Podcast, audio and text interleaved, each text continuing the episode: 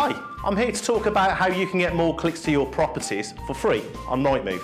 Um, I always ask agents, do you list or do you advertise properties? Which might seem a little bit odd, but probably a lot of my agents, probably 80% of them, actually list properties. A listing might be a three bedroom detached house consisting of an entrance hall, garage and lounge, which is pretty boring. So think on what I would do when you do the take on for your properties ask the seller the three reasons why they actually bought the property in the first place.